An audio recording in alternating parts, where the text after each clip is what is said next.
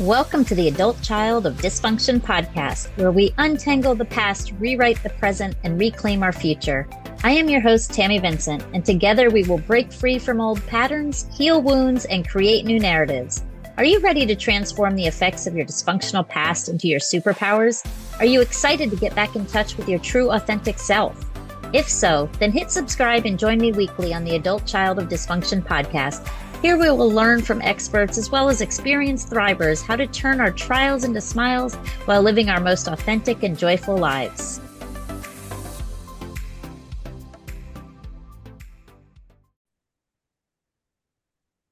Well, hello, everybody, and glad to have you back. Today, we have a special guest with us, Alle Hall.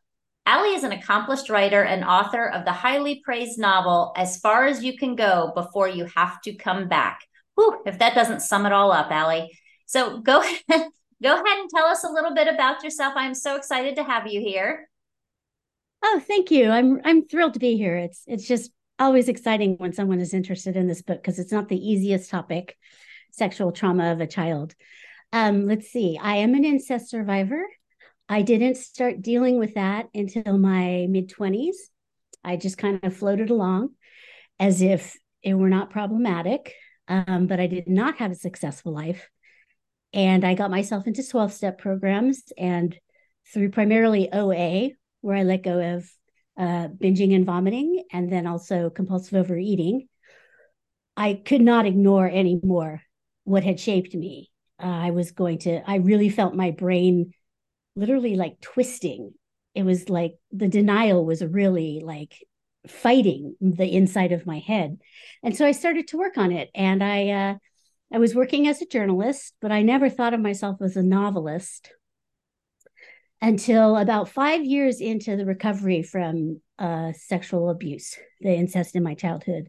I suddenly had this idea of a young girl who's being sexually assaulted, um, who's being raped, and she figures out a way to steal a bunch of money and run away to Asia. Now, I had come back from Asia about three years prior. I'd lived there. No, no, I'd come back from Asia about five years before that because my healing started in Asia. And then I had to come to the States for inpatient treatment. And then I decided to stay here because I just didn't have the support living in Tokyo. There just wasn't the level of support that I needed. So I put my healing over my fun times and uh, settled down in the in Seattle and uh, was working as a journalist and suddenly had this idea for a book. And because I had lived in Asia, it was just too rich uh, stories to pull from just knowing those environments. And I had lived in Japan and really loving Japanese culture as I did and feeling that was very strongly a part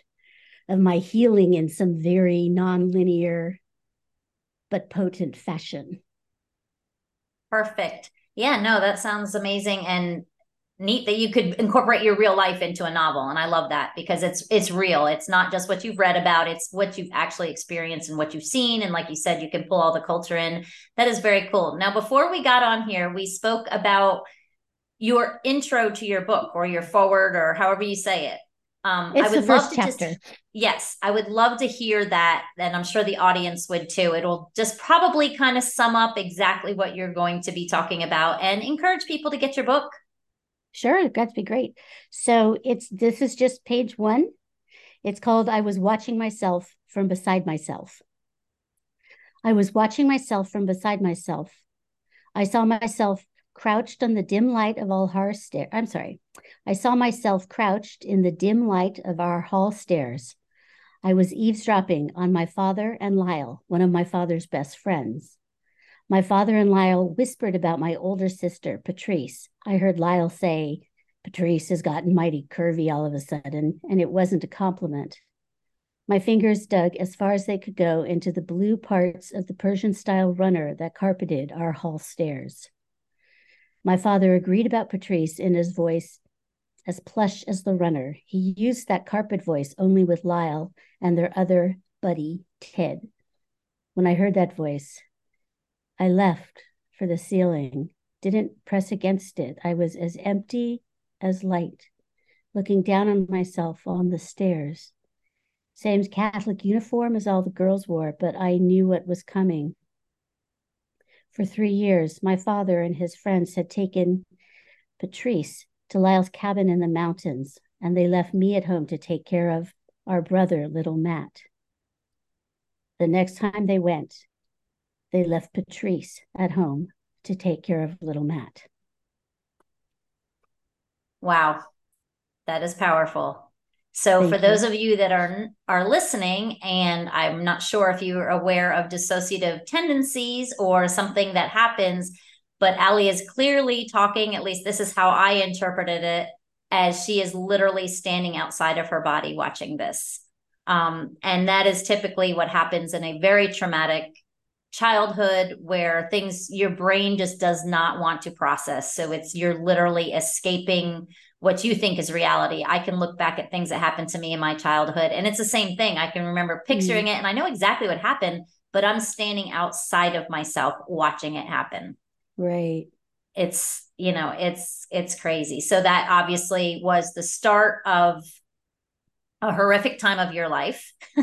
Well this is a novel so we got to remember that I've taken, I finally figured out how to explain this. It's like all your experiences that you have and haven't had combined with everything you're trying to say in this story. And you get like this mm, material. And from that, you cut this piece that becomes the novel. So it's it really is not my story. All the truths are there that okay. are mine. But I I didn't want to write my story. That didn't seem as fun, really, as, as writing a novel, which is funny because I do write a lot of nonfiction. I have a lot of essays published and I've won uh, two prizes for them. But this story just came to me as like, this is going to be a novel, though I had never even written a successful short story at that point. That's amazing. And it's amazing it that just, it's in bookstores everywhere and it's going everywhere. And it's exciting. yeah, absolutely. So, when did you actually write the book? When did you publish it? It published in March of 2023. I started writing it about 30 years earlier. Wow. It, yeah, it took me about seven, eight years to write a draft that I could start to send around to agents. And it took, yikes, 23 years after that before I finally found the right publisher at the right time. Really, me too, really helped because there were several kind of zeitgeists around sexual trauma. If you think about the 90s with Oprah, and then in the 2000s, it kind of came up again. There was a book and a movie called The Lovely Bones. Um, but I had never had the book ready at that time. It just wasn't ready. And so I would get rejection. I would keep writing and I keep sending out and I keep writing. And then things started to happen. Um, sort of when Me Too started to happen, I a lot of my short stories started to get picked up. So then I had the resume that was more like what an agent or an editor would look at. You know, I had good magazines on my CV, and then I just found the right publisher, and it just happened. And I think that's just, you know, you as a writer, you just got to keep putting it out there and trusting that at some point the right situation will come across. Because if you don't keep putting it out there and the right situation comes across your desk, you're not going to be ready for it. so right. you got to keep trying. You got to keep trying. Exactly. And I know now self publishing is very common. And then I went and self published my own two books and then they got banned on Amazon anyway. So it was like, Oh my God. For what? Um, they it was just AI just picked it up and didn't like the cover and the the title and the cover together combined. They just artificial intelligence picked it up as me condoning or depicting abuse which the name of the book oh, is no. surviving alcoholic parents. So in a, in essence it was not condoning it but it was telling people how to deal with it. Yes. and um, it's more of a reference guide and i kind of laughed but you know when you're talking about amazon you're talking about a huge company. It's not like you can yeah. call someone up and be like hey mr amazon. I know. I know right? So it is yeah, what Amazon is but that's tricky yeah, yeah I'm so sorry that happened. That's so disheartening. That's okay. It, it actually lit a bit more of a fire under me to get rid of them more, like to sell them more, because I just have to find a place to do that. So oh, I'm not worried about it at all. But um, again, the name of the book is As Far as You Can Go Before You Have to Come Back. And we will mention that more. But I want to talk, you are an advocate for what's the month this month?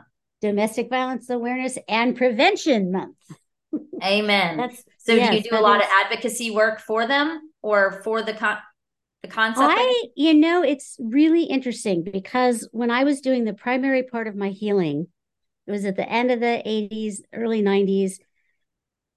You know, the I- idea of, I think there was a domestic violence awareness month, but there was no court in the country that was going to take your word for this and send somebody to jail or give you money, you know, if you sued them for whatever rape. Um, it just it just wasn't in the culture at that time, and I really got that, and I really got that if I went up against my perpetrators, I would just be abused all over again by the court system, and it I felt absolutely no interest in that having anything to do with me. So I took a look at my healing as a very personal journey. I just said, this is going to have nothing to do with anybody but me. I am going to get better. And so, and then I found out that I wanted to write about it. And then that took a whole lot of energy. So for a long time, I did volunteer for a group called um, the Women's Funding Alliance, which is a Seattle area nonprofit that raised money for it's called an umbrella organization where it raises money specifically for a topic. So they funded, I think it was eight um, nonprofits that had the mission of helping women and girls. So I was, but I I strictly planned events and stuffed envelopes and wrote for their newsletter. I just I did stuff just to help them raise money. I am not a frontline person. I don't have that like strength that it takes to just be there and see people in the most just children in the most horrific situations. So, so when I was at that part of publishing this novel, where you have to get what are called blurbs from people, where they write on the back of the book, "Oh, the most fantastic book I've ever read," and blah, blah, blah. I contacted contacted a group in Ireland run by three sisters, the Kavanagh sisters, and they run a group that's um, it's called like Irish Survivors of Trauma Stand Together for Change, and and their whole focus is trying to get sexual assault looked at as a crime and having perpetrators criminally processed, which what a great idea. And so one of the things they wrote back is you will never know how many people you've helped with this book. And I, I could cry when I think of that of that now. That just changed everything for me. I suddenly was like, yes, this was a personal experience, but someone with a voice can do something to help other people. I just never put myself in that position of having that kind of um, interest in what I had to say. And so, yes, this this is my first domestic violence awareness month where I'm really like, it's domestic violence awareness month, and you have to pay attention. And April, every April of every year is sexual assault survivors awareness month, and now I have a year of my book being out and you know some awards, and so I'm going to really be out there about about uh, child abuse as a crime and what can we do on that level, it's important to me. Well, it, it's absolutely amazing that, and it kind of sickens me at the same time that it's not, it hasn't always been a crime. I mean, you know, I mean, it's absolutely, it's absolutely dumbfounding to me, actually. It is. You know, it's you know, like why. One thing, yeah, one thing we forget when you look at children, when you're reading statistics about child abuse, I think it's important to remember how literally small they are. And think of an adult person hitting someone that small or touching someone sexually or raping them it's it just makes you sick. It's just not acceptable you know it is a crime and people who do that need to go to jail if you ask me. Oh absolutely. yeah maybe there they can demonstrate some interest in getting better um you know and then maybe they can come out. But i think jail's a good place for people like that i think so too. Mm. and then get i don't know. I don't i don't even want to go down that road because it to me like you said it is one of those things that is just non-negotiable. It's just unacceptable. Children are so innocent mm. and so unable to protect themselves at those younger ages. And we've put so much stigma and shame and it's you know being that for so long they didn't believe the kids or didn't believe the spouses and that there was so much stigma that people don't come forward so they right. they bury themselves and they just suffer in silence. And that's what's so sad. Um, well i think I, the way out of that is really to name what went on as abuse. This is abuse. This is physical. This is sexual. This is emotional. This is spiritual. This is an intellectual abuse. And then the other thing you can do is put a name to your feelings around that. When this physical abuse happened, I felt I keep them really simple joy, shame, pain, anger, fear, guilt, and loneliness. And that really enables uh, the survivor to draw a line between what they did, which is nothing, and what the perpetrator did. And then to take away that power that the perpetrator has and to internalize it and create their own power and their own agency. Because you're a person now you have real feelings and they're valid. And i think that's how one real it's not easy to do but it's intellectually simple. It doesn't involve like a master's in something to simply understand. When i was hit that was called physical abuse. And about that i felt fear and i felt anger and i felt lonely and i felt shame I felt guilt. Why did I feel guilt? I didn't hit me, you know, and that it for me anyways, that really created a reality that I could thrive in. Now you made it seem so simple that yeah. but obviously you were on a 30 you've been on a 30 year healing journey. So yes. um what is the starting point like you you obviously did you have an aha moment where you were all of a sudden like i got to go get help. I am falling apart or did it just gradually you knew it was always wrong? And uh, what tell me about that process. So the first step for me was a 12 step program. There are a number that i uh, qualify for but my primary is food. I really have a, a real serious eating disorder and um, so getting into Overeaters Anonymous, uh, Overeaters Anonymous, I I wasn't even thinking about addressing family of origin issues. I didn't I didn't see the connection at all. I wanted to not be as heavy as I was, and I wanted to not be thinking about food all the time. It was very simple.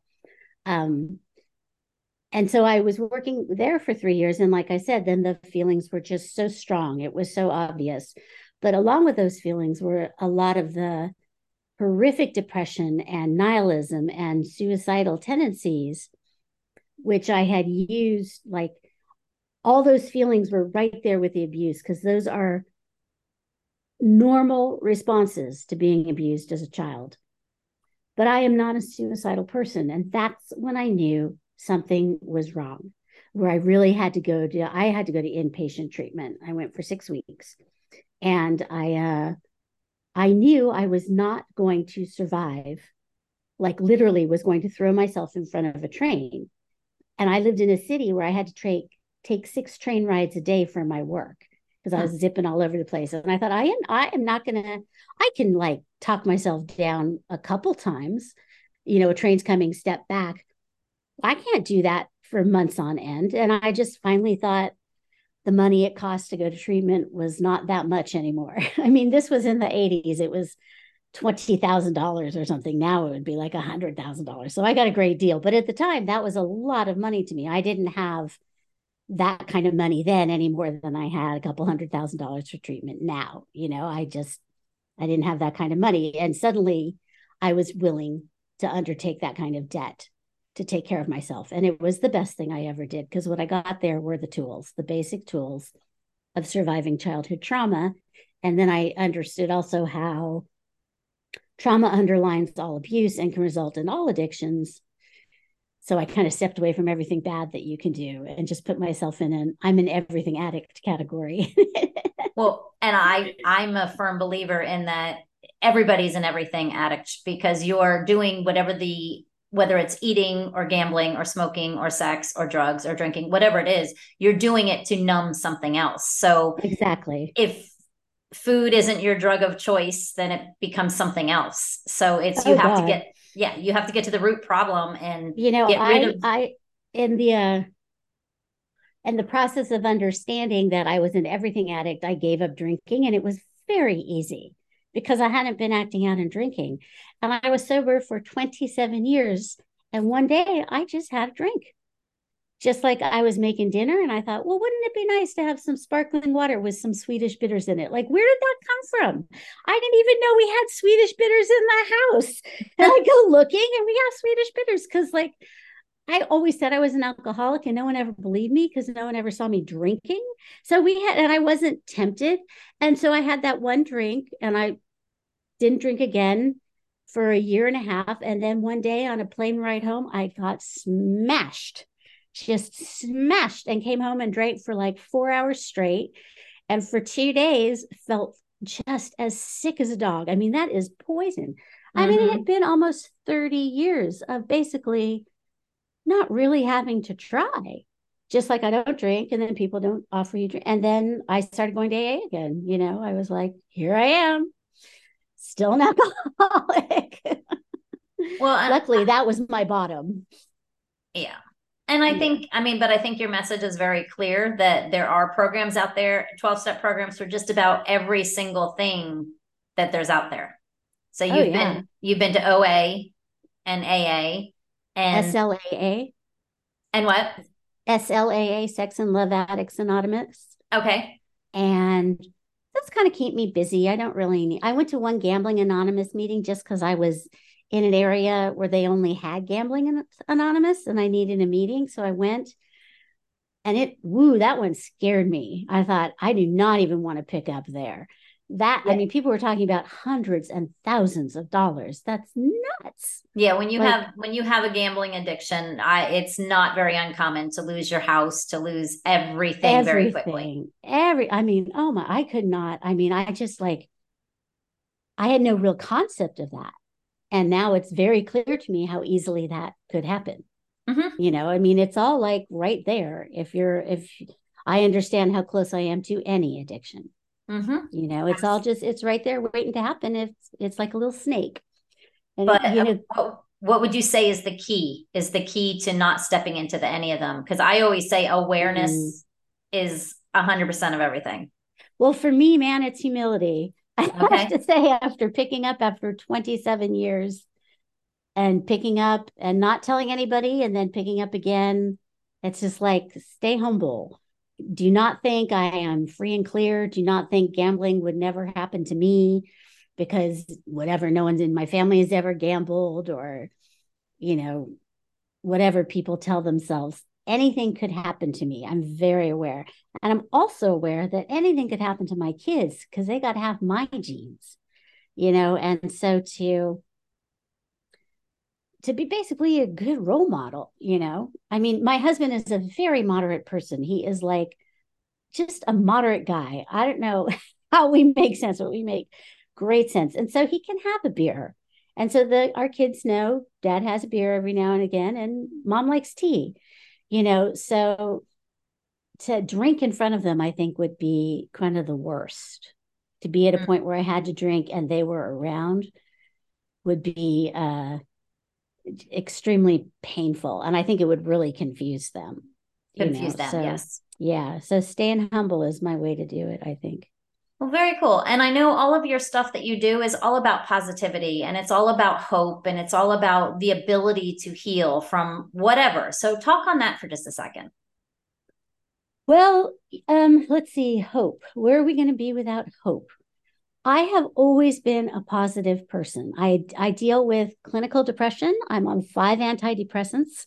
So it's not like I just go la di da and I'm going to be hopeful. Hope is something you have to work for um, because the world is a difficult place and it's extremely dark right now. It's very challenging to just uh, be hopeful. I find that um, grounding every day with my Tai Chi practice is it's not the intent to be hopeful. The intent is to be balanced, I would say. Tai Chi is a Taoist practice, Taoism being based on, we call them yin and yang. I hear yin and yang in my head because I learned them when I was in Asia. Huh. So that's how they're pronounced yin and yang. When they are oppositional polarities, they're not opposites, but they have pulls in equal direction. And if you get yourself in between those two gravitational pulls, you got real space for yourself to grow. So the it's a form which is like a long dance. It can take you five to 15 minutes, depend on how slowly you do it. There are a million different forms you can learn. And in the novel, and as far as you can go before you have to come back, I deliberately give Carly this chance to use Tai Chi as part of her healing because it's been so critical to me. Because just doing this simple thing every day, which I find very enjoyable. It's a nice way to like meditate and get your workout done at the same time. You don't have to double up on med. I can't meditate sitting still. I'm far too. You'd say I'd have yang energy. It's very outward.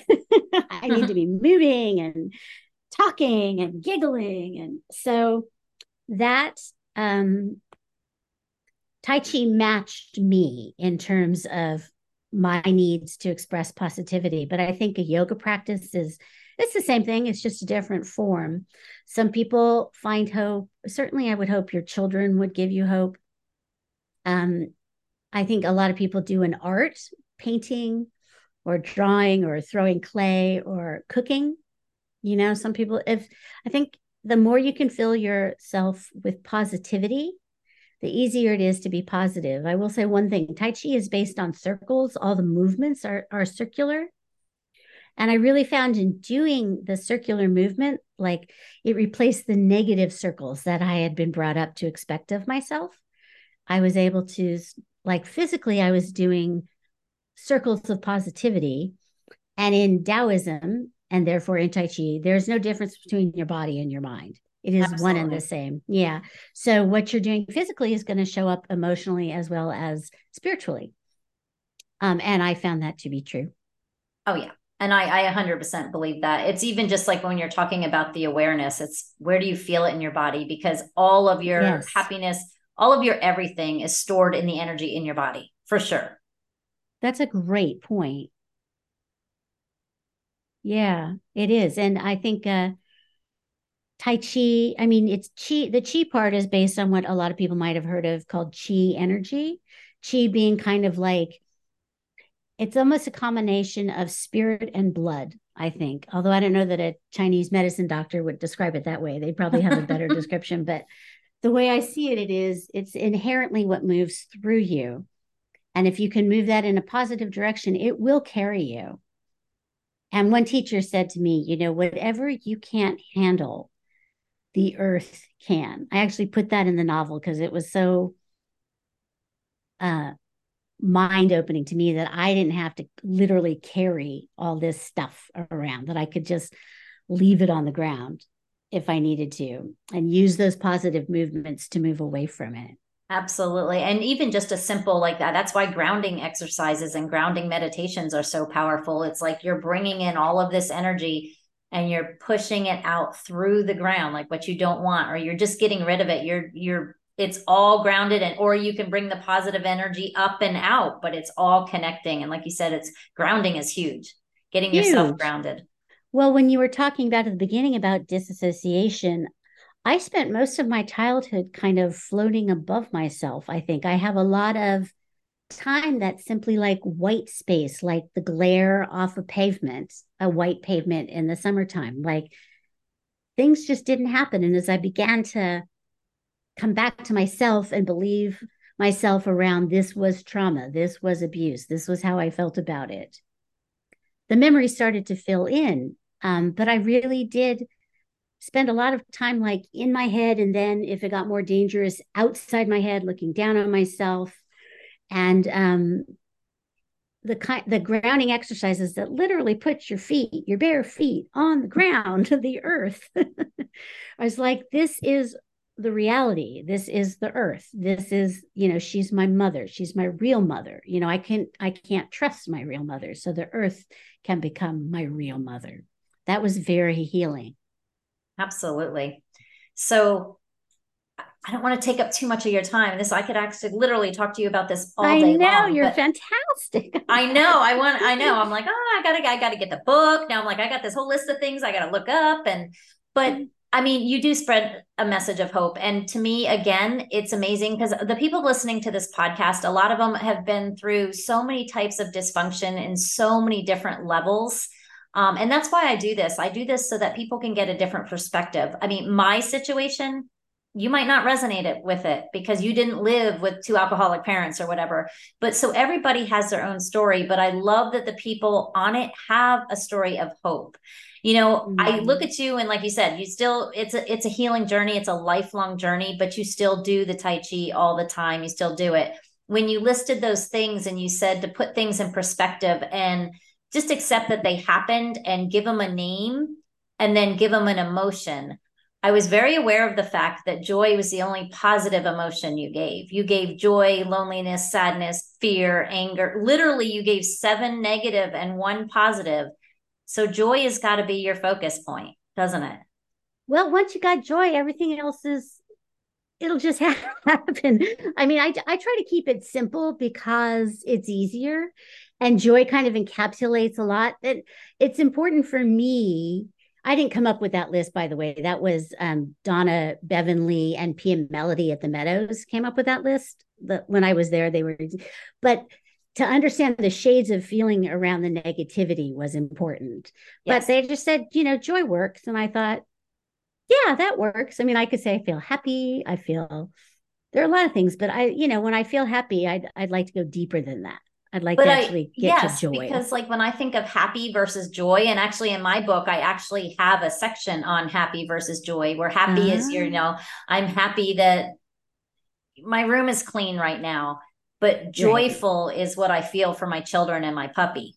It's yes. more, it's more deep and it's more internal. It's yes, it's, and nurturing and yes. Yeah. So like to me, there's a huge difference between just happiness and joy. Like joy yeah. is like it like that's what you're joy is it. I mean and once you get that hope and joy thing circulating uh you know with all apologies to sarah palin it really is working for me.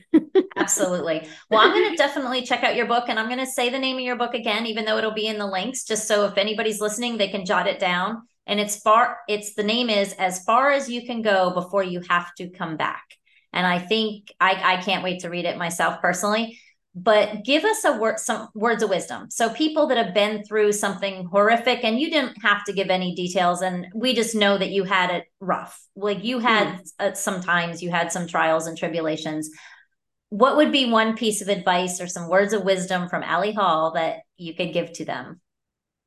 For what it's worth i would say believe yourself. And if people are telling you that you're making it up or you're being dramatic or they had it worse or look at everything else that's going on in the world. Just walk away and find people who will support you in doing what you need to do. You know there's this uh this feeling that i think we have as americans where our pain isn't as bad as other people's pain because we're a wealthy country or because we happen to be white in america or because whatever reason. Um, but the fact is, my pain is my pain. And it's the worst thing I've gone through. And in order for me to be a functional and healthy and productive person, I need to address the things that are getting between me and joy. And I think the main thing to do is believe in yourself and work towards hope. Absolutely. Thank you so much for coming on. I so appreciate it. I don't think I could have said that any better myself. Well, thank you, Tracy. I really appreciate your time. You are very welcome. And again, for all of you listening, it doesn't matter where you've been, it doesn't matter what happened. There is always hope, there is always room for joy, and there's always people to believe in you, but you have to believe in yourself for sure. Beautiful. So stop back and see us. Thanks a lot.